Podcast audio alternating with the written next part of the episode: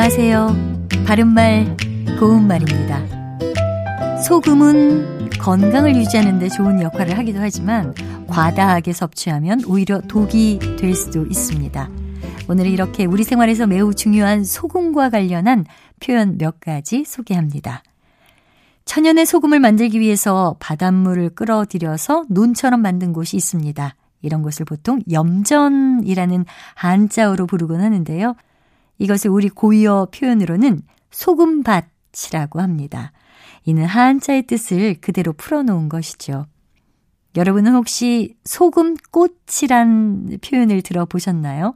이것은 염전에서 물기가 증발하고 남은 엉긴 소금 결정을 비유적으로 이르기도 하고요.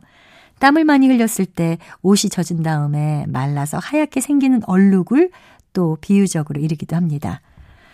그리고 소금밥은 소금을 반찬으로 차린 밥이라는 뜻이고요. 반찬이 변변하지 못한 밥을 의미합니다. 소금밥의 원어는 소금앳밥입니다. 그리고 소금물을 묻혀서 뭉친 주먹밥을 소금밥이라고 부르기도 합니다. 그렇다면 소금죽은 무엇일까요? 소금죽은 소금으로 쓴 죽이라는 뜻이고요. 몹시 짠 것을 역시 비유적으로 이르는 말입니다. 바른말 고운말 아나운서 변희영이었습니다.